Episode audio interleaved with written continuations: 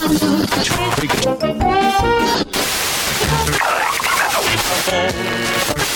721, left intercept the final bearing 222. Bienvenue.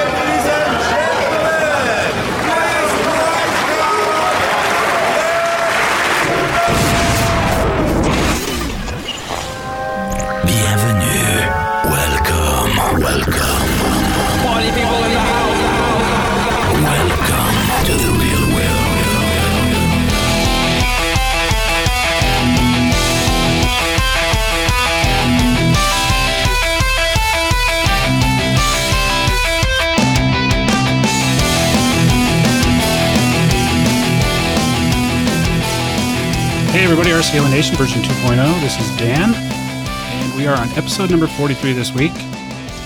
Nick is with me. Say hi, Nick. How's it going? And uh, Jake the prankster is with us tonight. What's happening? What's going on, you guys? My internet sucks balls. Yeah, that's we've we, we've known that for a while, Jake. So yeah, it's been a while since the three of us have been on the show. long time. Uh huh. About three episodes now. That all felt like more. It did, it did. And you know the strange thing is, is last week. Oh my God, that's going to be hard to top that one. Yeah, that was uh, that, that was pretty rough. That, uh, you know, I was very concerned about the environment we were recording in. Uh, as you all know, we were in the miniature aircraft uh, shop, essentially, where all the tools are, Big, huge, hollow building. with a metal roof. Yeah, you know, it turned out really well. I was really pleased, and I think, uh, I think the atmosphere of the the fun fly really came through in the show, and I think a lot of listeners enjoyed that that episode. And that that Kurt, oh my God, whatever they gave him before we stopped or before we started recording, they they needed to not give that to him again. not yeah. save it for occa- special occasions. very special occasions. So what we're gonna do, guys, is uh, we're gonna kind of talk about what we've been doing up till now because we the three of us haven't been been around uh, each other for a while. Nick and I were at the Heli Pros last week, of course, but Jake, what have you been up to, dude? I know you were uh, you had some fun flies. You've been to a couple, and I and you and Nick the week prior did a show together, and you guys kind of talked about that a little bit. What's been Uh-huh. going on, dude?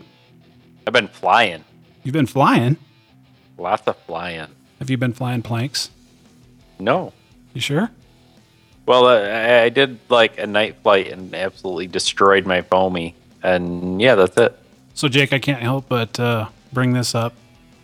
I just, I, I could sense the excitement in your voice when you heard that I was getting a quad. Ah! I'm happy to report that I that quad only lasted about two and a half days in my trailer. That's it. Yeah, I traded it for a 600 nitro. Oh. And- Speaking of nitros, yeah, where's mine? Oh, it's on its way, Mm-hmm. dude. Aren't you? You're supposed to be waiting for it there at your post office. Dude, they're starting to get pissed at me at work because I'm not coming in. I've been standing by that mailbox for how long? Just keep doing it. it it's, it'll be there.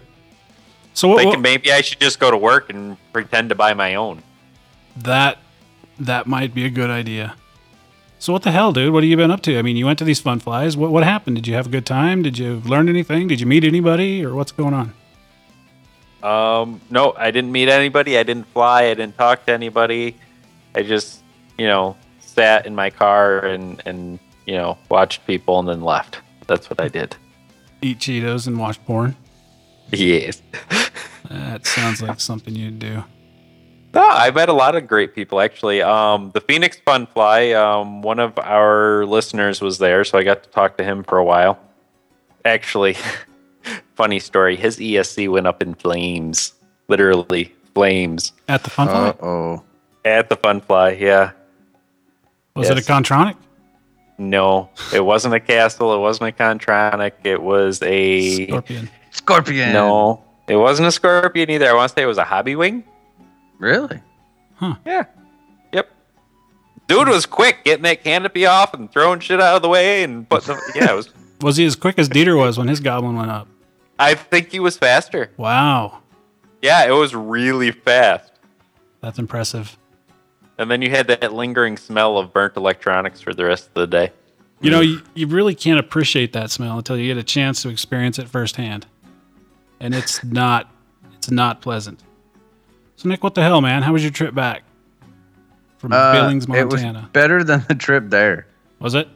Yeah, we we drove from Billings to uh, Fourth of July Pass, so right over on the Montana Idaho border, No. and then Idaho.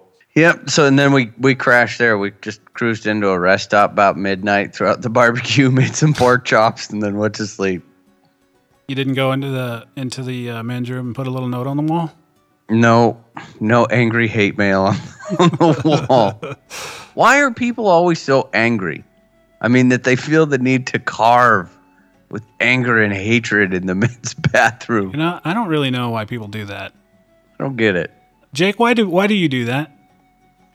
because they I I don't personally do it, but Yeah. I hear what you do is you're just so angry when you're taking a shit because you can't that you have to carve something.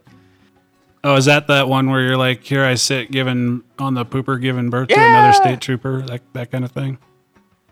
Yeah. Hey, I was a truck driver. I used to back in the early days. I, I used to read that funny stuff.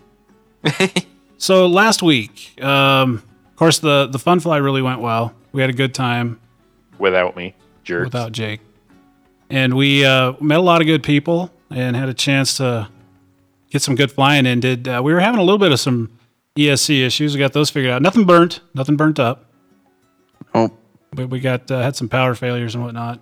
They were just shutting off for whatever reason. Don't really know why that was happening. Do we know why that was happening yet, Nick? yeah. I think uh, Jesse's castle was bad. It just continued to get hotter and hotter every flight throughout the weekend. So, but then, then that little turd, he won, um, just like two days ago or three days ago. Got an email from Ready Heli. He won a Heli Jive 120. Perfect. Yeah. He's a he's a lucky little bastard, isn't he? Yes, he is big time. I know. He he had an on weekend. I did not, but that's okay. I, I have yet to regain my my onness. Yeah. Well, you know, you and I were actually talking about that a little bit earlier. It's funny. I've been gone for three weeks and uh, flying in various different locations, and I just can't help it. When I'm when I'm somewhere else, I just can't. I I can't do what I normally do. I just get exceptionally nervous for whatever reason. Went flying Yeah. today and just had a blast, man. We just were just flying like mad. And you know when you're flying and you just feel aggressive, you're like, Yeah. yeah. I just, it's like the first time that's happened since I've been gone. Strange. cool. It felt good. And there's people around. That's the thing. I don't get it. There's people around. You know, It's home home turf, man. I tried to. I went out there, tried to get a couple flights in after work, just because yeah, I didn't have the greatest flying weekend there. And, and then as I went out and powered up the whiplash, I remembered that um, I had forgotten my transmitter at the fun fly, and so all of my helis were bound to a transmitter that I did not have anymore. and with no bind plug, I just sat there and shook my head and said, "Well, we'll just come back, try another day." yeah. So hopefully, yeah, we're we're taking off uh, camping this weekend, but all next Okay. week. Uh, You, you know, Nick, if you had an 8FG, you don't need a bind plug. This is true. yeah, I know. Uh-huh. I've got to get. I don't know. Now I come back from the fun fly and I just want all this different stuff and yeah, I don't know. I need to get. I just need some. I need one of those days back out at my home field where everything kind of goes back to normal and Dude, that was the day I had today. It really was.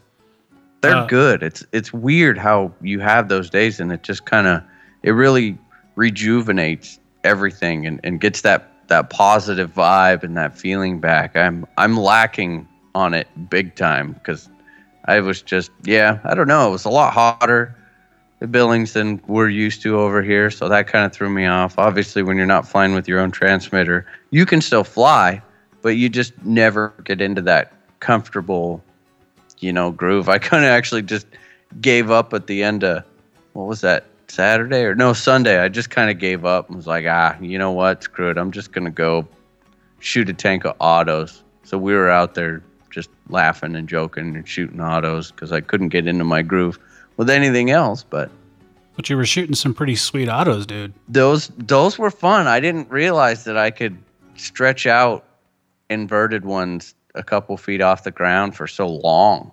So I guess it, it wasn't all bad. It Yeah. turned out there was some good stuff. So before we go into the news, I kind of what I kind of want to do, you know, it's it's been kind of a sporadic three weeks. Well, a little longer than three weeks. You know, there's I've I had a few emails when I got home, some questions about various things we've talked about. So on from my perspective, from my end, there's a few things I just want to mention real fast. Yeah. Uh, first, firstly, yeah, I did get did get a 700, and no, I know we made it sound like I burned up four YS motors last week, but I didn't. Hurt. I did go through one, and and um, you know what? It's hard to say. It, it, there's metal shavings in there. Anyway, it's no good. We got it taken care of. Got a new one in. No, I haven't flown it yet. Uh, well, uh, Nick and I flew a couple times through it, but we've kind of come to the conclusion that that outrage fuel that I was burning in that that I have because I'm waiting on the cool power to show up, which will be here next Wednesday, by the way. Uh, it just isn't very good fuel for those 91s. It seems to be fine in the 50, but in the in the bigger motors, I don't know the more complex carburetors. I don't know. It just doesn't seem to hold a tune very well. No, I didn't like it at all. No. and it, that was not the experience that I've had with the SR3DS at all. I mean, at all. Yeah, because So- we we had it so rich, and they were commenting on how much. I mean, it was uh, it was obviously rich, right, Nick? I Oh, mean, you were you were there. I mean, it was ambient temperature almost rich. Oh yeah. and without changing anything, it went lean. Yep. So before we did end up with a second one, you know, that was welded together, uh, we just stopped and said, "Wait for the good fuel." So yeah. Speaking the of the goodness. the goodness, that is cool power. Cool power. Mm. So that's another thing I want to talk about. We're kind of back into the normal swing of things. I'm just absolutely pleased and honored that Frank Lewis saw fit to make me a rep. Uh, it's a Team B rep. Nonetheless, it's the first um, affiliation that I've had personally with anything within the industry. I mean, we've got affiliations with the show, but I don't really. This is a personal thing. This is just between me and Cool Power, and I'm just honored. So thanks for to Cool Power for that. That's just great. So we got that going. We mentioned also we have a well, we do have it. We're going to announce a giveaway today. We've been talking about it for a while. We did mention it a few episodes ago. We got the charger case. and it's- Sweet. Absolutely fantastic. Been showing it around at the fun flies we've been to. Haven't really had a chance to figure out what we're going to do. Before this episode is over, you guys will know what it is we're going to do to give that away. Chances are it's going to involve Facebook. Sorry to you guys that don't like Facebook, but it's just a powerful tool for us. Deal with it. When it comes to this, when it comes to giving stuff away, it's just it just makes it a lot easier and fair for us, frankly you know, that's really about it. You know, it's been real sporadic, like I mentioned, and we've been doing a lot of traveling. I think I got, got like uh, almost 2,000 miles in traveling in the last three weeks. Uh, met some really cool people up there in Wyoming. Again, uh, Steve and, and Jack and Troy, you guys did a fantastic job at Gillette. Weather wasn't real cooperative, but we made it. We made it happen. And then into Billings, of course, that that awkward nitro ban. What a what a downer that was. Nonetheless, it, it worked. I didn't. Yeah, it it. Well, okay. So I guess yeah, it wouldn't be a big deal for me because I have both. I'm sure for some it wa it was a big deal, but it wasn't as bad as I think everybody thought. And if you had both helis, then it it, it was a very unfortunate thing if you didn't show up because of that. Because Right. it, it didn't affect like me personally. It was no big deal. Get up in the morning, fly the nitros in the morning, fly the electrics all afternoon. Yeah, super good time. Also, I got a couple emails asking me if I'm really selling the Fusion. Absolutely. It's a goner. That no more electric helicopters for this dude. At least, I mean, I, you can't ever say never, right? But for the for the, for the visible, distant future, it's going to be nitro for me. That, that's really about all that I really kind of wanted to kind of catch up with, guys. Is there anything you guys wanted to kind of wrap up here before we go into the news? Um, I have the MCPX. that's right. Yep. So I will be getting getting that put back together. So here's the. Let me just Yeah. refresh everybody on that. Hawker, our, our Hawker RC uh, gave us um, a brushless conversion for the MCPX. Dieter put it together. I tried to fly it, tried to mess with it. Don't like those little helicopters. Handed it over to Nick this week. He's gonna put it through the ringer and kind of tell us what he thinks about it. Yeah. So that'll be fun. So we'll get it, and I will have the the KDE um, 700XF review coming out soon once we get everything settled down. I've just had so much going on and ESC issues. I haven't been able to give. I want to give that motor as fair as a shot as I can um, to give an accurate review. So that will be coming up too. All right, Nick. Well, I think it's about time we go into some news. What do you think? Yeah, let's do some news. Let's do some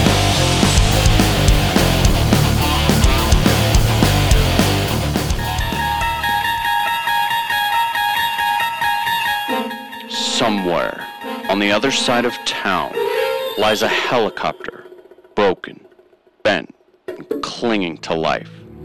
How it got there is a mystery. Was it a lockout or just dumb thumbs? One thing we do know, though, is the only chance it has for the right parts to bring it back to life helipros.com.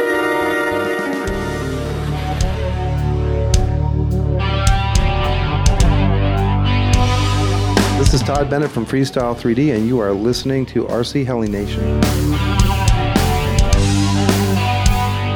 Alrighty, well, the biggest th- this this was the shocker of the heli industry.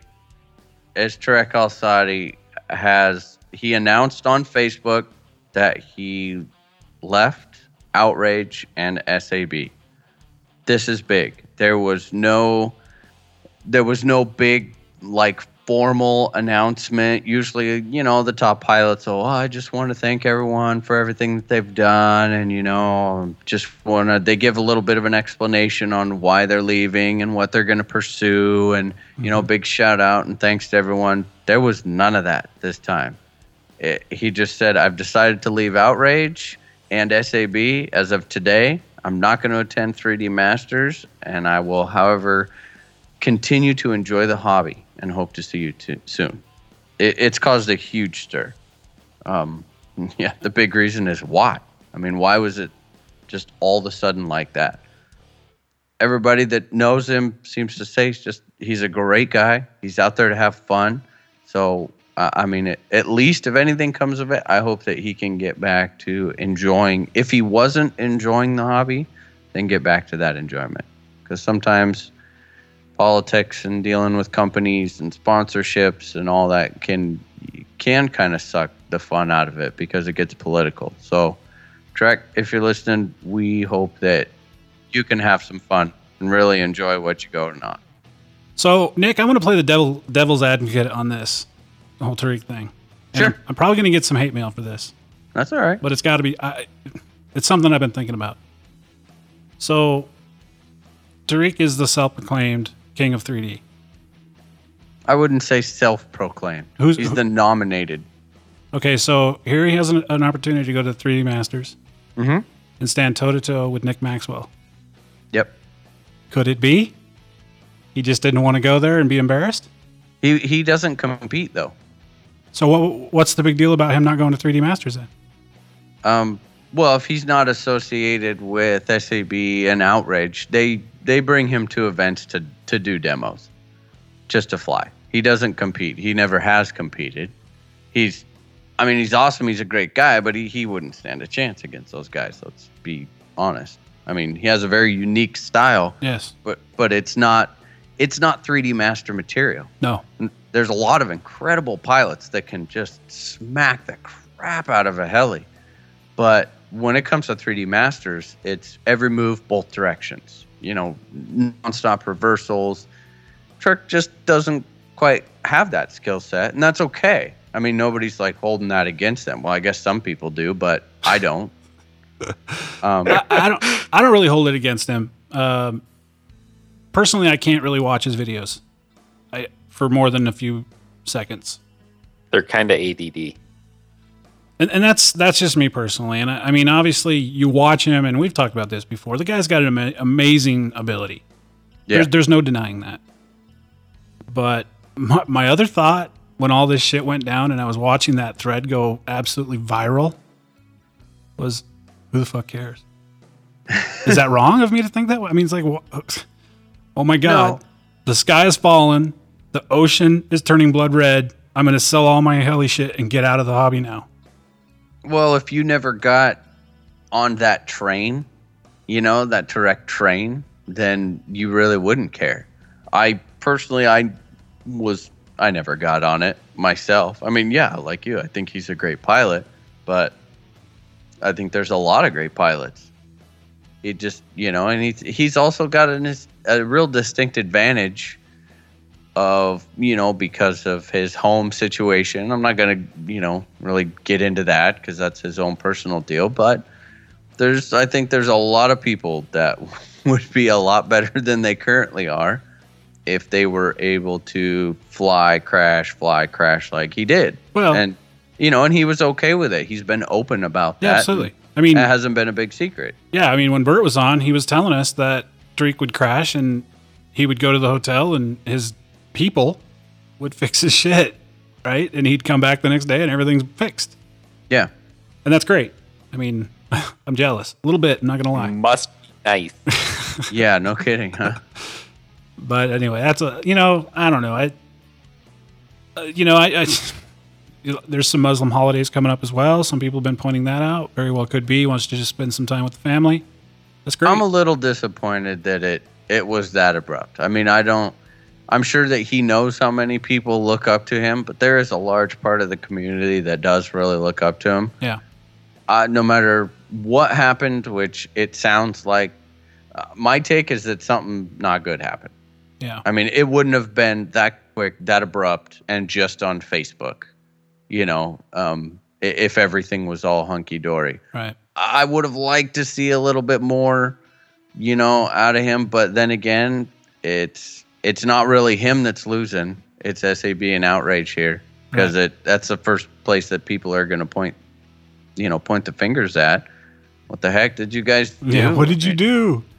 And, and I'm curious about all the, you know, all the Tareq edition stuff that's coming out and the Yeah. motors and all this. Just, I mean, like instantly have that all go away. Yeah. I'm sure time will tell. Yeah, that's what I'm saying. So what else we got? News.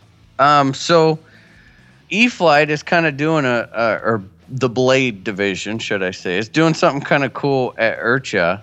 Um, what they're going to do is you can enter this contest and you can't be sponsored. You can't have any sponsorships or affiliations when you get there. Then you enter the contest. They hand you a, a DX18 and a Blade 500X. And then you're going to compete like three and a half minute freestyle flights. And in the end, they're going to give away prizes. And it's, you know, the rest is kind of, you'll just have to show up and compete and find out. I think that's kind of cool. Yeah. I mean, it's something different. I haven't heard of them doing it before. It'll be really interesting to see what can be thrown down with the 500X. You know, still being Blade, still having that kind of, you know, negative persona that goes along with them. Uh, I think it's going to be cool. It'll be a pretty big shocker. I think for everyone to watch some of the flight videos, Yeah. you're going to be feeling pretty dumb about your your logos or your T Rexes or all this other kind of stuff when you go to fly it the next time, thinking, "Wow, you know that kid just smacked the crap out of that 500, yeah. and it took it." So, but yeah, I think that's kind of a neat. It's nice to see. Yeah, it's gonna, it's gonna be a great way to see some new, fresh talent. Yeah, That's absolutely. And it's nice that they go in and they level the playing field. That's what's really neat because you get to see a true pilot. You know, if the heli can't take it, that's fine. That's one thing. But then the pilot himself is going to have to have the skill to recognize that and back off just a hair. hmm So, kind of some some really sad news. Um, we lost an incredible pilot uh, this week. Mike Swift passed away. Um, been in the hobby forever. He flew for miniature aircraft and Futaba for decades.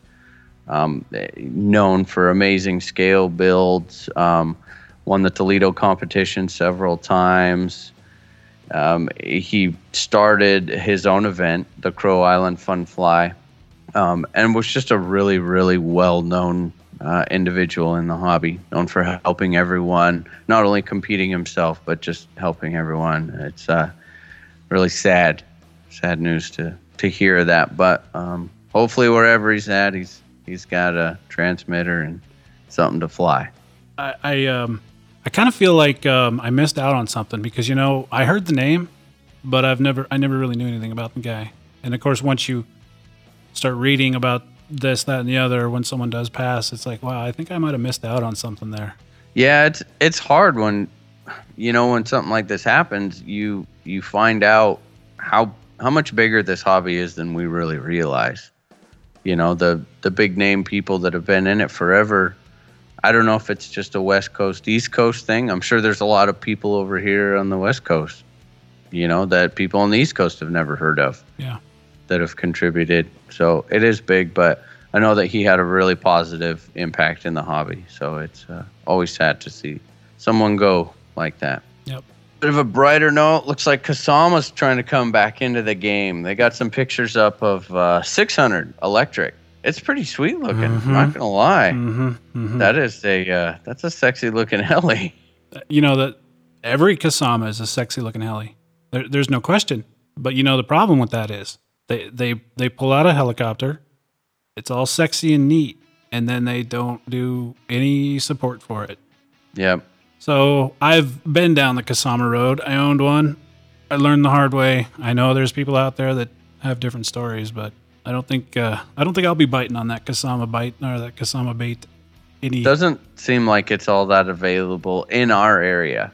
That's another thing to consider too. I mean, there's there's helis. Uh, I've seen you know videos of Eco flies for for jr He's he's doing these competitions and flying helis, Jr. helis that no one over here even knows exist, yeah, and they're and they're super popular. Yeah. over you know in all throughout Asia and Europe. So. Uh, That's I true. guess it's just an area. you're thing. right, and you bring up a good point because uh, we have several listeners in the UK. I talk to them on occasion, and th- there's a big Kasama, I guess, following or support in the UK. Mm-hmm. So much that they actually have their own Kasama Fun Fly. To go to the Fun Fly, you have to be a Kasama owner. And- Wow. And, they get enough pilots to make it happen. So I don't. If you got all the Kasama owners in the states together, It'd be a small fun fly. it'd be a small Fun Fly. You could feed them with a twenty-piece nugget out of McDonald's, probably. I don't know. I'm sure there's more of them out there, but uh, I know that my Kasama that I bought it lives, lives in Canada now. So Canada. eh? yeah. Um, Mikado's got a new one coming out. I don't know if it's just a fuse or if it's a whole new heli, but they call it the Uvular. U V U L A R. Yeah, it's the Uvula. U- Oh. Uvular, whatever it is. Yeah, yeah. It's a It, full. it reminds me of a Ford Taurus or a uh-huh. Mercury Sable from the '90s. oh God, that, that's harsh. That is harsh. Hey, well, look at it and tell me it doesn't have the same line. No, it does. It, it's kind of like the. I say kinda and just very vaguely, kind of like the Stacy fuselages, but uglier, A- and yeah, more Ford Taurus ish. Oh, Yeah. Yeah, I don't know. I mean, they needed. I guess seems like every company's got something like this available now. I don't know if it was their little answer to the to the Goblin boom or Yeah. really what the purpose was, but so I sh- is what it I is. should make a mention too. Jake, welcome back. Hey, I just thought I'd say you've kind of been in and out so far because your internet is just, uh, you know, people just hear your voice, and I just thought I'd say welcome back, dude. I missed you for that five ten minutes you were gone. you did miss me, didn't you? A little bit, just a little bit. A little bit. well, that's it. That's it. Yeah. I got. It's not really news, but I got. Do you want to call it a rant? No, it's not. Well, Ran away. All right. a all big right. rant. So check it out. I'm I'm on I'm on Heli Freak and I'm looking through the threads and I see a thread that's titled something like "Been out of the hobby for five years." So I decide to click on it. First mistake. Bad idea. So then I go and and the only thing the thread says, "Help me pick a helicopter." And I'm like, dude, really? Why Yeah. would you post something like that on the forum, dude? Because they're bored and they just want to talk to someone. Uh, you know, people that do that are douchebags. Einstein proved it years ago. Is that am I being a little harsh? No, because it's a it's a pointless. Uh, yeah, it's a pointless post. I mean, okay, so you're you're you're away from the hobby for a while. All right? You're going to come back and tell me that you're not going to spend 5 minutes just looking through shit to kind of find out what's the new hotness and at least looking at that and you're just going to go on there and say, "Oh, tell me what helicopter to buy, guys." I mean, for Christ's People are lazy. Jake, you did that, didn't you? You you did it under a a pseudonym just to piss me off, didn't you, Jake? Maybe. I think you did. I, I, I figured it would get your attention. It's not really news, but I just I was like when I read it, I was like, oh, I should talk about that on the show. Oh, this reminds me of something else that I missed. Uh, stupid things that I do all the time, and uh, I actually meant to talk about it last week. So I met uh, Chris Nelson. He owns the whole kit and caboodle over there at uh, HeliPros and Lyco and all that stuff. He also owns miniature aircraft. Mm-hmm. So, so we're sitting in uh, I HeliPros. forgot about that. I know where this is going. yeah. we're sitting at Heli Pros, dude, and uh, I'm just trying to make conversation with the guy. You know, I I want to engage him and kind of just talk with him for a little bit. And so I said to him, "So what's your helicopter of choice?" And he looked at me and he said, "Full scale." And I said, "No, no, no, no, RC." I asked the owner of miniature aircraft what his RC helicopter of choice is. Dude, that That's that's awesome. it's like um, you know when you that? say something and you want to like gobble the words back as they're leaving your mouth. You want to just like be able to just take one big bite of the air. and fucking- but it's too late. Uh, you know they're already it's it's already coming out, and you know you're like as you're saying it, you're like I can't I cannot believe that I'm asking this question. But he Did you took at it well. least have do over? Yeah, I wish right. No do overs. Now he was a good guy. We had a great time. We talked for quite a while. He's a he's a really really nice guy, and that was awesome that he was um, letting that other guy uh, give rides in his Robinson. Oh man, that was a blast. Do you want to know why that other guy was giving rides? Why? Because Chris isn't licensed to do that. Oh really? Yeah, he can't. He can't fly people for money. Oh, gotcha. And uh, so what? You know what? You took the ride. Uh, oh yeah. Tell us about it. It was kind of cool. Actually, I you got some pictures, some aerial pictures of the Fun Fly. Mhm. Yeah, yeah. We went up with uh, me and Jesse went up with one of the gals uh, that works at HeliPro, so they could take pictures of uh, the aerial shots of the Fun Fly, and then we went out for a kind of a bomber ride down the river, and we we were doing 113 miles an hour down the river. That's sweet. Yeah, it was awesome. And then kind of as the river was winding back and forth, the guy was banking through like total like Vietnam style, you know. And it was uh it was cool and he pulled up into some big huge stall turns. Just did those and yeah, it, it was a lot of fun. I mean, I've spent some time in a heli before, but never like just out flying for some aggressive fun. It Yeah. was neat. Definitely one of the highlights of the trip. One one thing I saw him do, and I think it was when you guys were on it, right towards the end. He went up, I don't know how many feet above the fun fly, and hovered for a second, and then went into like a kind of a full scale version of a nose down funnel, kind of. Yeah. Mm-hmm. That must have been incredible. I would have Yeah. shit my pants, dude. It was it was really cool. I mean, just the the weird, you know. Yeah, he kind of actually did a little bit when we went out, um, and he did that stall turn. He kind of started it with a little bit of a, almost like a little tail down kind of a slide funnel deal. It, it was sweet. You definitely get that that stomach up in your up in your throat feeling. And the doors were off, so when you did did those steep banking turns, did you just feel like, oh shit, I'm gonna fall out? Oh no, it's great. I love it. Yeah? I love it. It's crazy how they're if you if you haven't gotten a chance to ride in one, it, it's very unique in that they shake and vibrate a lot. Like you don't expect it, but when he's going, when they really start rolling in the collective and loading it down, God, it just it shakes, and you think, geez, everything's gonna fall apart in here. but seems to be perfectly normal. Well, you know, when I was uh, younger, uh, I fought forest fires, and I had my fair share of uh, riding in helicopters over fires way up in the mountains. Mm-hmm. You will not catch me on a helicopter. for the life of me. Really? Oh, no, no, I uh, I hated every minute of it. I really did. I I uh, I just remember we we'd load up and we'd have to fly sometimes 50 miles back, and I just I would literally have to keep my eyes closed and looking down the whole time. Yeah, I didn't do well in there. Dan, I have a problem. What's up, dude? My glow starter's lonely. Well, I have a solution to that problem. Yeah, what you got? I'm thinking you should take a close look at the Outrage Velocity N2, man. Why should I? Well, you know, Bert has really been involved with the with the changes that you've been seeing over there, and I think you're going to see some really fantastic products coming out of Outrage here. Yeah? Nice. I'll take a closer look at that. Perfect, dude. Outrage N2, available at a hobby shop near you.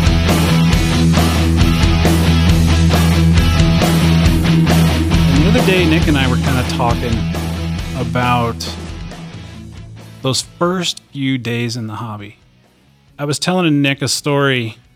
You know, I came home and I had a package sitting there from Tower Hobbies, and I opened it up, and it was a, it was just a shitty little Helimax Axe 400, and I took it took it out of the box, and uh, I was sitting there looking at it, and just this pure excitement. It's because I was looking at all these little moving parts, and I just thought to myself, "Oh my god, this is the coolest this in the history of helicopters.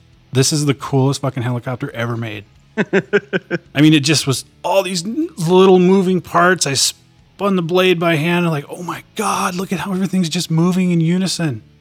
This is so cool. I mean, it's just the excitement of that first experience with a collective pitch, especially a, a collective pitch.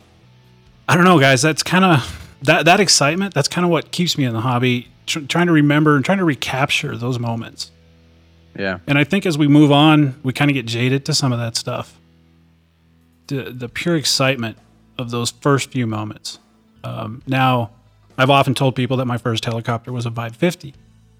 That's kind of true, but I did have this X 400 for about seven seconds, and uh, I remember I called my mom over and I said, "You got to come watch this." I, I charged the one battery pack I had up, set it out in the driveway, and I had a Lincoln Navigator, and I was sitting in in the hatchback, had the hatch up, started spooling it up, and this is just a little little teeny 325 millimeter blades, and it just was so incredible.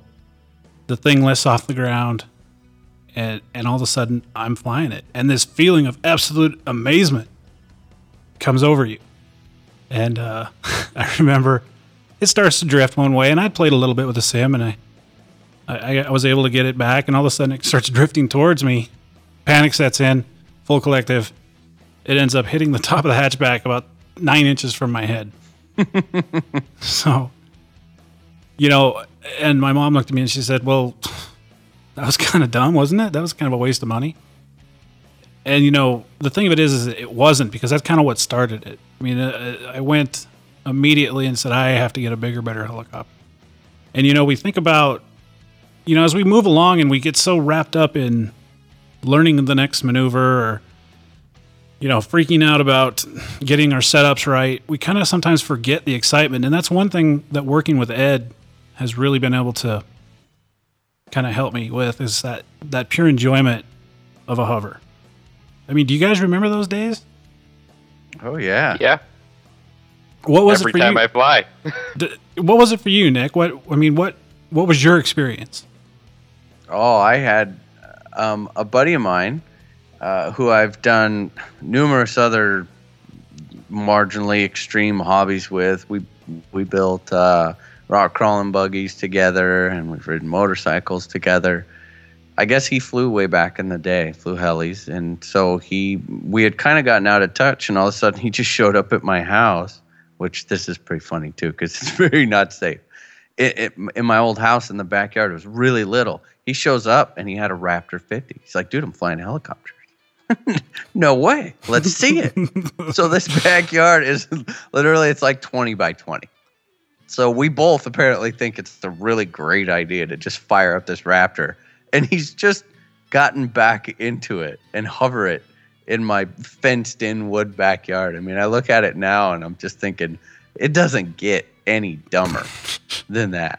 But the second I saw that thing lift up off the ground, I knew. I was like, okay, that's it. I drove straight down to the hobby shop and I bought a Blade CP Pro. No, excuse me, I take that back. A Blade CP, the one that had like no gyro, it just built into built into the little mixing board, all in Uh-huh. all in one thing, and uh Uh-huh. oh yeah, I picked that thing up in seconds. I mean, within seconds, there was wood splinters just flying everywhere across the backyard. I was stuck, but I was so stoked. Yeah. I mean, it was awesome. All those pieces flew, and it, for me, it was like, oh, this is great. I get to fix it. It's awesome. So I went back down, and I think for that first week, I went to the hobby shop about twice a day, Mhm. depleted their whole entire stock of Blade CP parts, and then apparently decided that after a week, the reason that I was crashing was because it did not have a gyro like the Blade CP Pro did. So then I bought that one. Very nice. How'd that work out for you? Uh, th- you know that one wasn't. It wasn't quite as bad, only because then my buddy got involved. Um, we did the training gear thing, and I I quit flying it off of grass. We actually went down to the local school, and underneath a big covered basketball court outside, um, I just kind of slid it around on the training gear. And, and oh yeah, I drove it into the roof and just crashed the ever living crap out of it over and over again but it uh and then i got a simulator so about two and a half weeks or three weeks after I started flying i got a simulator and that was it i mean it was once i got the simulator and i didn't have to fix it every single day i was set Yeah. Uh, there was no turning back That's incredible. Jake, what was your what what did it for you? I was always into it. Yeah? I I can't remember a day in my life where I didn't think about flying. Even before I had one, I, I had like RC Modeler magazines, and I always had like one or two of them circled that I was going to save my allowance for and stuff as a kid. I just never got one. Okay, so fast forward to that first one. When you actually got it in your Uh. hands and you were looking at it and the thoughts. I mean, what were you thinking? What what did it mean? Um, what did it mean? I don't remember. Dude. I'm sure I was just too damn excited to really pay attention and just went out and hovered the thing. Were you did it was it successful? Fairly. Yeah?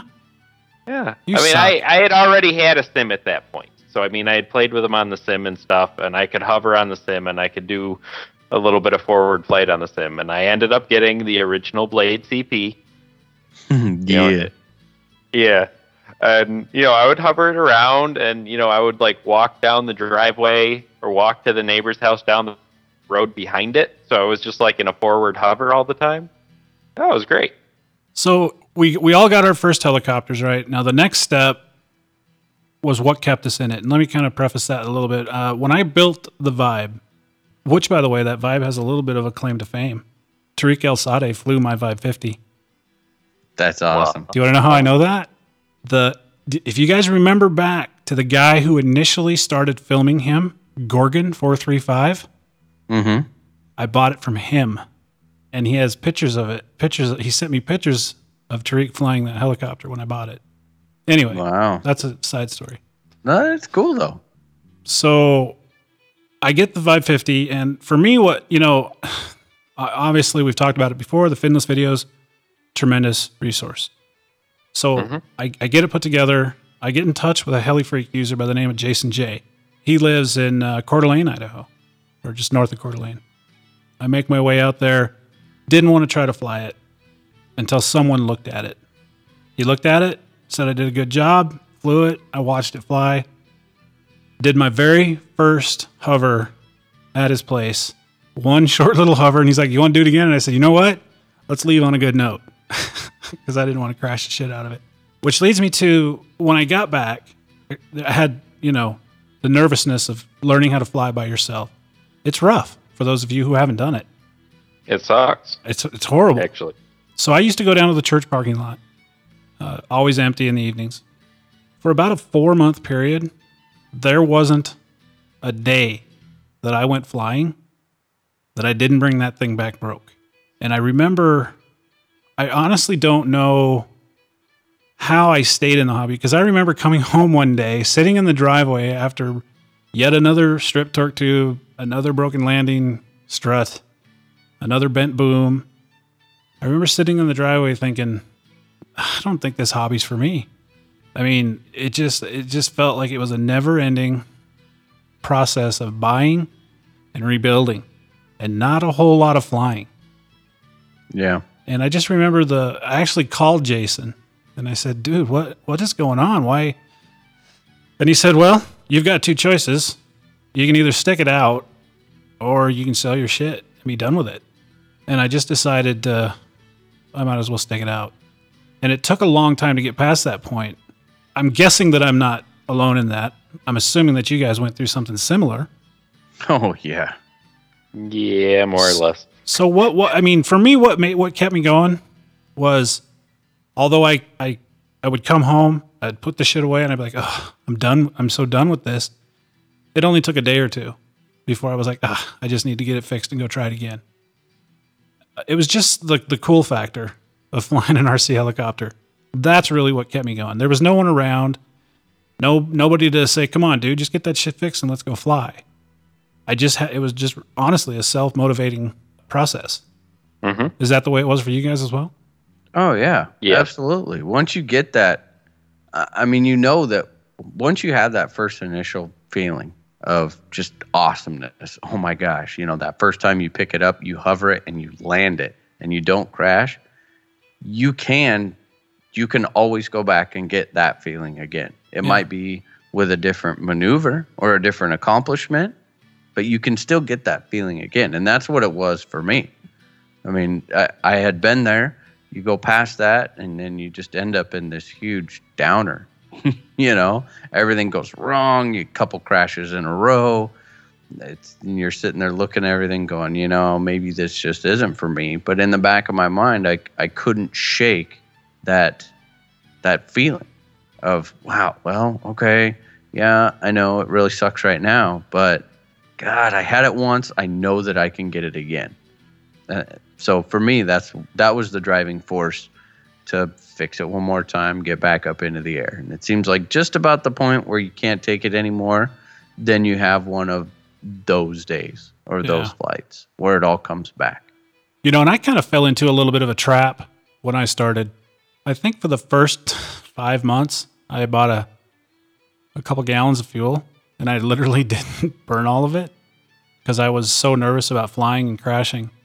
The trap I fell into was these are so cool, and I can't get enough of, of touching them and, and toying with them that I actually I actually bought like twelve helicopters in the first year Wow. and built Holy cow.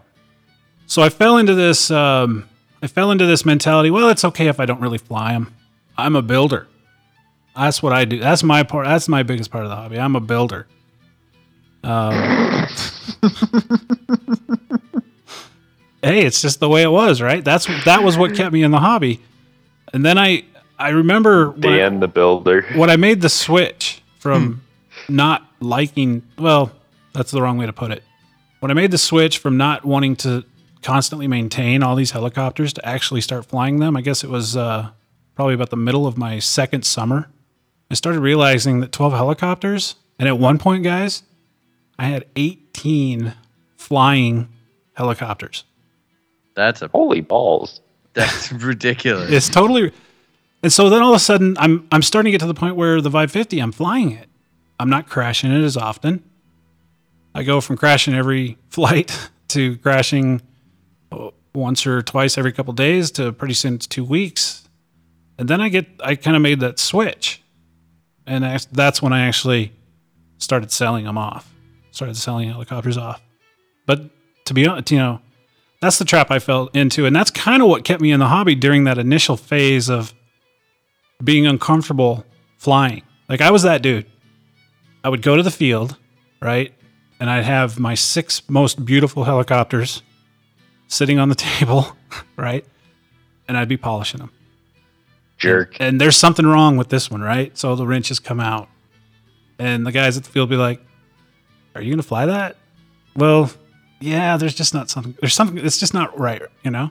So I, I totally fell into that. Totally fell into that, but not anymore. Yeah.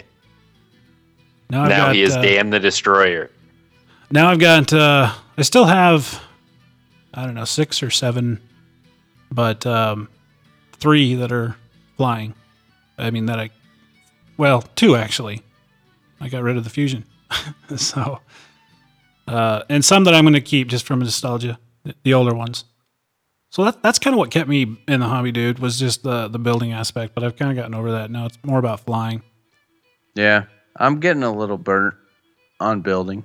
You know, it's funny you mentioned that because just recently, building that that 700, as I was building it, I was like, you know, I'm really not enjoying. I, mean, I even said something to you. Remember, I was talking Yeah. to you. And I said, I'm just, I'm really not enjoying this. Not feeling it.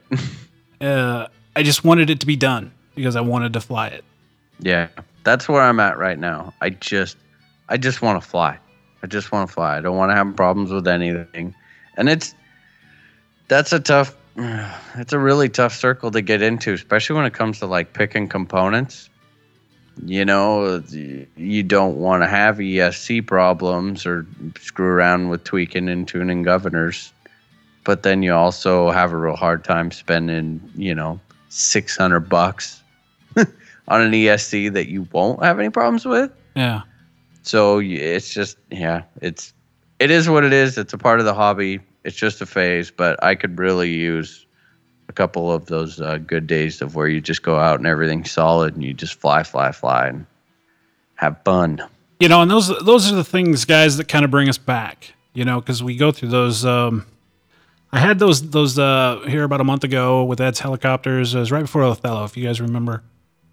Uh, two maiden crashes, two days, and uh, you know, trying to get Ed's 500 going. It was a really kind of a dark period uh, where I just wasn't enjoying the hobby. I mean, any aspect of it. And then I got a chance to get away for a while. And, you know, you talk about those moments that just really make you appreciate the hobby. And today was one of those days. Everything was working perfect. The weather was beautiful. Wasn't hot. Just had a, an awesome, solid day of flying.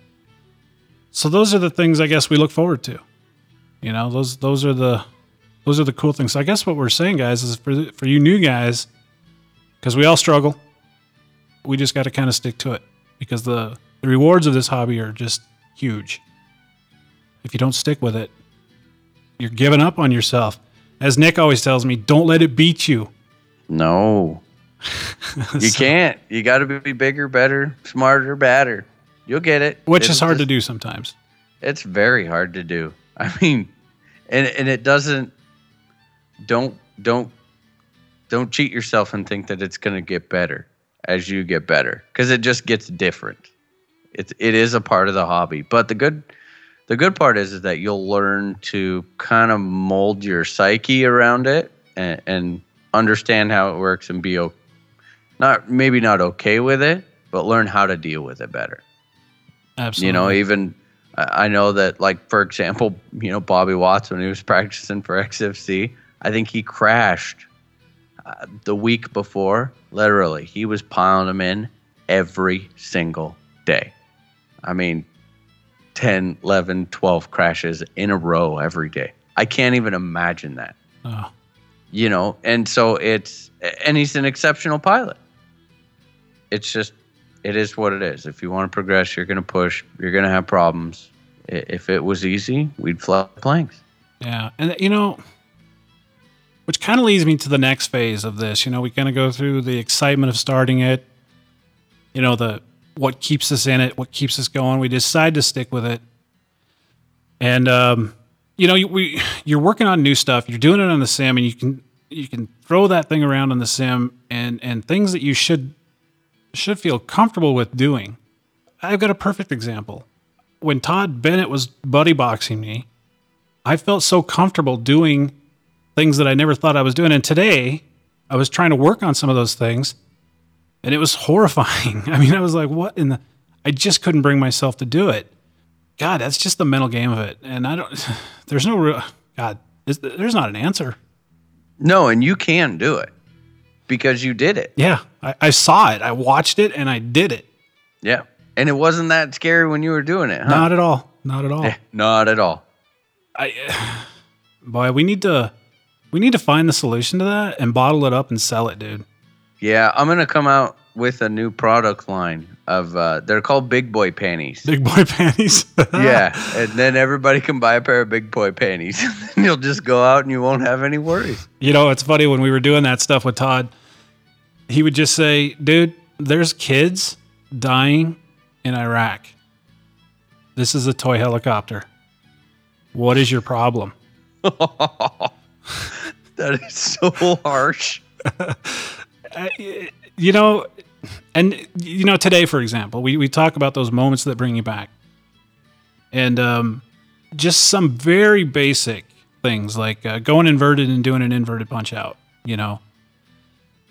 I, I, I was doing them today. Um, but it took me like three or four flights to just get up the nerve to do it. You know, I'm starting to work on doing flips like 10 feet off the ground. You know, um, I, I'm very comfortable doing them one after the other at 100 feet, but just doing them down low, it just, it's this total mental thing. I don't know. I, I guess, you know, is it a fear of crashing? Is it a fear of hurting yourself? Is it a fear of hurting somebody around you? I really don't know. I don't know what it is. I don't know why when Todd Bennett was hooked up to the other side of the radio, I was able to just bust these things out. But now that I'm home, although working on them, not feeling nearly as comfortable doing them. Craziness. It's a mind game, man. It's all in my head. Yep. That's Yep. that's one of the cool things about this hobby though too. Just have Ed stand next to you after you get up off the ground, and then uh, just have him tell have him tell you that he's got the trainer box hooked up. Maybe that'll maybe that'll help. No, it's o- it's okay. I got you, Dan. Yeah. I got you. I got you. You're all right. It'll be okay. Hi, this is Dieter, also known as RCD Butts, and this is your 60 second tech tip. For this week's tech tip, I'm going to talk about some things that I learned at the recent Othello Funfly. Uh, one thing that's really cool is color coding all of your tools. Uh, some of the guys had heat shrink of different colors that they could use to uh, put on their little hex wrenches and have a, a color for different sizes for one and a half to 2.5 and 3 millimeters and it was much easier for them to find their stuff and also differentiate it from everyone else's tools. Another thing that I learned at that recent fun flight is that digital pitch gauges are awesome. I used to use these mechanical pitch gauges all the time, and I mean, what can I say? They were pretty much mediocre, and I would almost rather eyeball it than use one of those things. But Nick's friend Jesse had a really nice digital pitch gauge made by BeastX, and I used that thing, and I was able to get each blade exactly at zero degrees. I've never been able to get it this perfect with a mechanical pitch gauge. So, of course, I went over to Ken's tent from lowerheli.com and I bought a digital pitch gauge from him. It works great, and I recommend one to all of you guys. This has been your RC Heli Nation 60 second tech tip.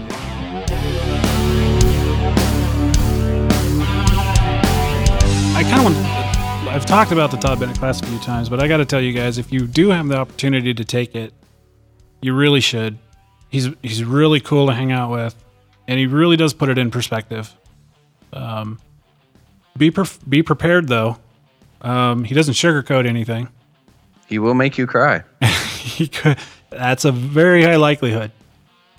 Uh, you know, he just he just totally messes with your head. Like he'll get you up in the sky and he'll just start yelling out stuff: front flip, back flip, roll right, roll left, roll left. You know, and he'll just start yelling these things out, and you just kind of do them, and then all of a sudden you'll do something that he didn't tell you to do, and he'll stop and he'll say, "That was the most fucked up looking backflip I've ever seen in my life."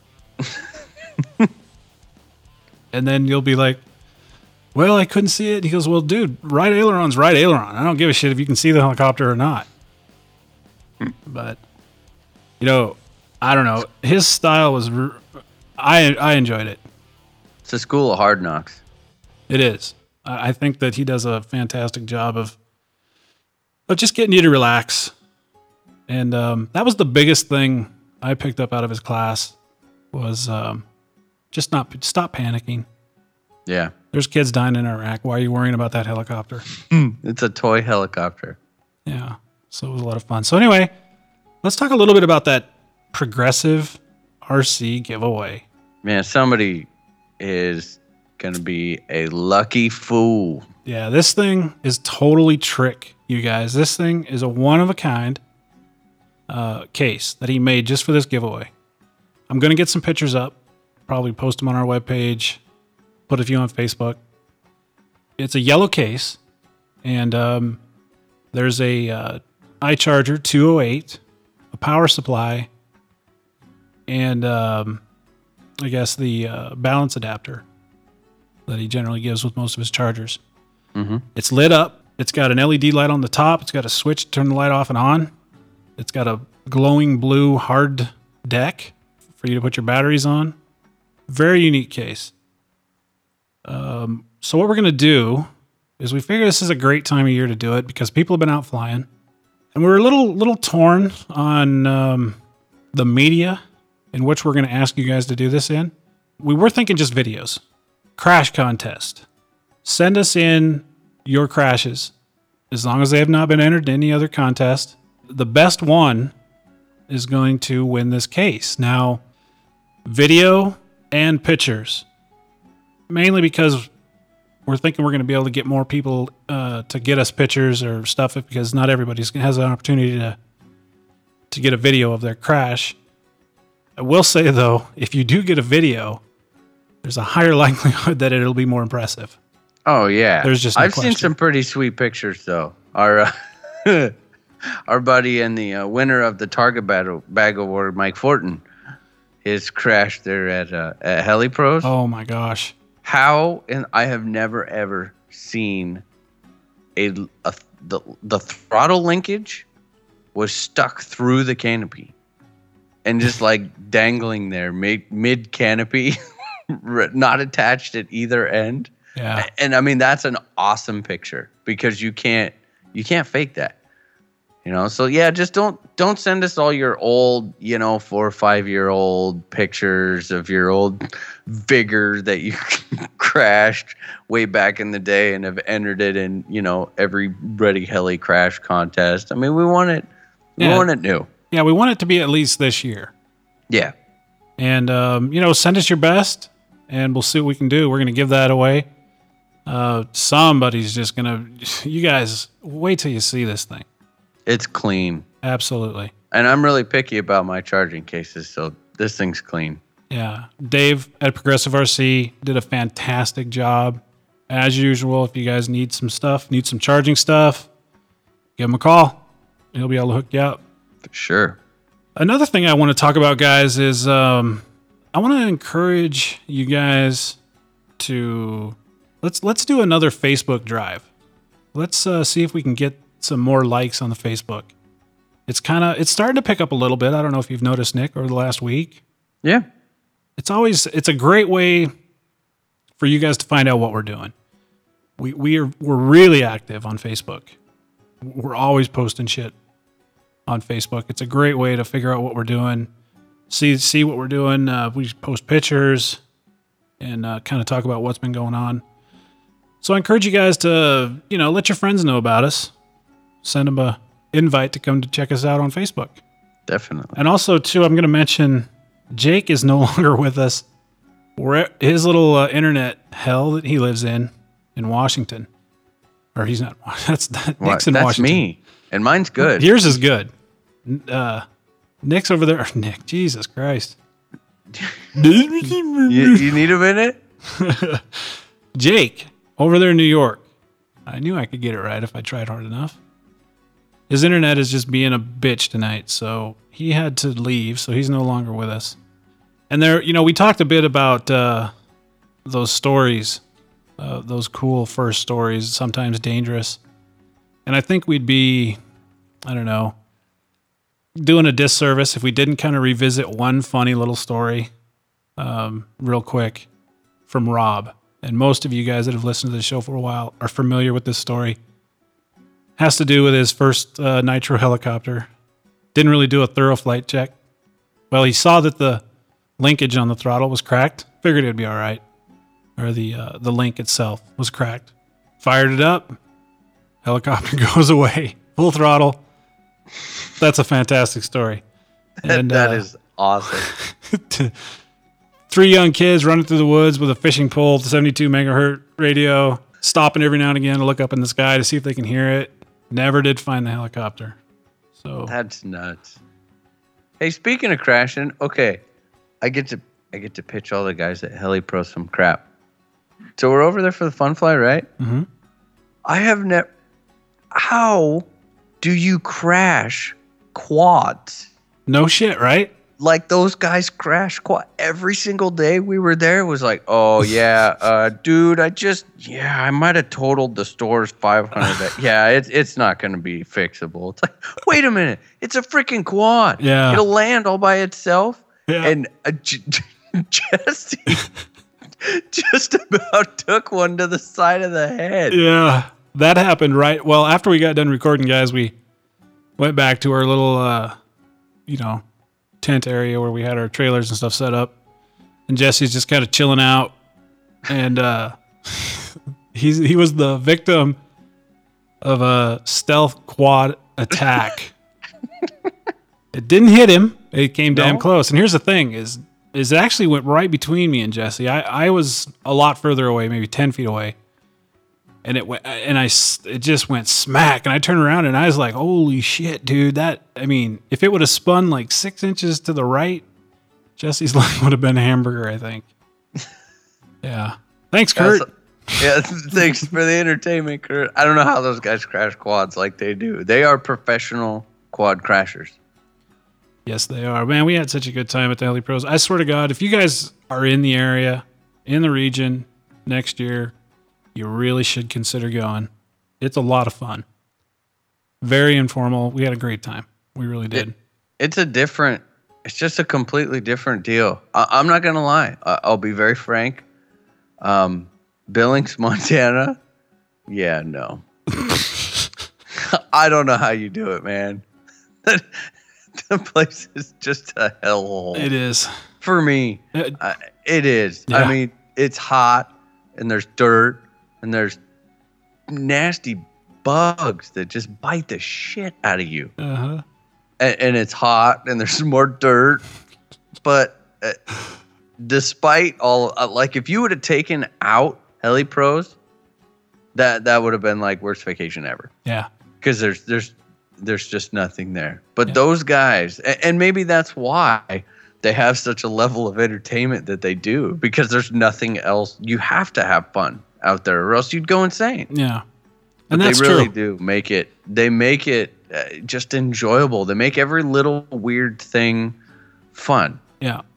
You know, I- even if it's just the way that they bicker or the people that are there, it, it was neat. And and that's kind of something too I wanted to talk a little bit about.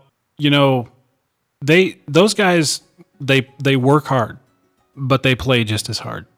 Oh yes, they do. and um, they have a great time. And like Nick was saying, when you're in Billings, Montana, and dude, I live in Montana. Billings is the armpit of Montana. When you live there, you got to hold on to whatever you can to make life worth living, right? and for them, it's having a good time. You know, they work hard and they play hard. And um, I look forward to going out there every chance I get. Just hanging out with those guys is a lot of fun. It's And- okay to be different and be there. How Yes. about that? Yeah. That that's the PC way of putting it. You'll fit right in if you're a little special. Little special. oh, Nick, this is kind of a scatterbrain show, but you know, we've been gone for three weeks and uh, kind of trying to put shows together. It was got a little difficult. But now that we're back, um, you guys can kind of look forward to us getting settled back into our groove and and doing what we normally do. Yeah. Um, Getting bigger and better. Bigger and better, absolutely. The downloads have just been going off the wall. I just, you know, I, uh, the risk of sounding corny, I just thank you guys. Really, I do. Because Yeah. what we do, we do it because we love it first and foremost. I mean, the, the three of us and the, you know, Rob, although he's not with us very often, and Brian and all those guys that are involved with the show, we all just have a, a serious passion for the hobby. And that's what makes us do what we do. It's it's um I think Nick, we'd do this if we had one listener. You know what I mean? Oh yeah, absolutely. You, you have to. It's a stupid amount of work. Yeah. I mean, it really is. I know that people don't, and, and I don't. I don't want people to think that I'm like, oh, you guys have no idea, but it is for all the listeners. The amount of work that Dan puts into the editing, just the editing, is ridiculous. And believe me, it's not a great paycheck. No. It's not, but it's. But you know there is payoff. I mean, Yes. uh, the payoff is um, like for example, I got an email from uh, John Welch. Um, never really talked to him about the show. He's a local guy there in Billings. You know, I was gracious enough to let me come to his house and use his shower. Thank God, use use his laundry uh, machines, and um, he sent me an email and he goes, "You know what? I'm listening to that episode you guys did, and it's just fantastic. And you guys really do a good job. Keep up the good work." I mean that from a guy like John, who, you know, he, just flies. You know, he's not he's not a hobby groupie. I guess maybe that's a rough term, but he just to have him tell me that really means a lot. You know, Yeah. And to get and we get that that response from people. Anyway, getting getting a little mushy, but that's uh, just thank you. I guess is the best way to put it. Well, no, I think it's it's fair. We try to take the, you know, I think when people they get the the more they get in this hobby, there there can potentially be some some realization that wow, there's a lot of fake stuff, and I that's my goal. I mean, personally, and I think that I can speak for you. We're just normal people out Yeah. here doing this because we love doing it. There's no BS with it. There's no politics with it. It's just fun. You know, we talk about what we see every day. If that's going to mean that, you know, it makes a fool out of me or makes a fool out of you, well, hey, that's what happened to me Yep. today Absolutely. and uh, so so there's just it, it's i actually look at it as an advantage because we don't have to sugarcoat stuff we can just call it how we see it and have fun that's Yep. what it's supposed to be fun And that's exactly what it is. And I really appreciate uh, the support that you guys have given us. Absolutely appre- appreciate the support that Heli Pros and Outrage have given us. yeah And, um, definitely Alrighty, guys, if you wanted to get in touch with me, you could do that at Dan K. Reed on all the forums or Dan at RC Heli Nation. If you wanted to get in touch with Nick, you could do that by doing what, Nick? you could probably just go ahead and shoot an email to nick at rc heli nation or you can snag me on all the forums as nwm tech Also, too, if you guys wanted to get an email off to Jake, you could do that at Jake at RC Heli Nation. maybe Maybe. If, if, his, if, if his internet will allow it. if yes And have uh, patience Yeah. Also, the best way to get in touch with Jake, strangely enough, is in the middle of the day on our webpage through the IM function. Also, too, guys, if you wanted to get in touch with Rob, I know he's not been on the show much, um, just to kind of see how he's doing, wish him well, you can do that at rob at rchelination.com. And I think that's about it, guys. We're going to wrap this one up. We sure hope you enjoyed listening to this episode as much as we enjoyed making it. Uh, thanks for putting up with it. It was a little on the scatterbrain side, but uh, we'll be back next week in full force. We can promise you that. Have a good week, guys. We will see you next Monday. see ya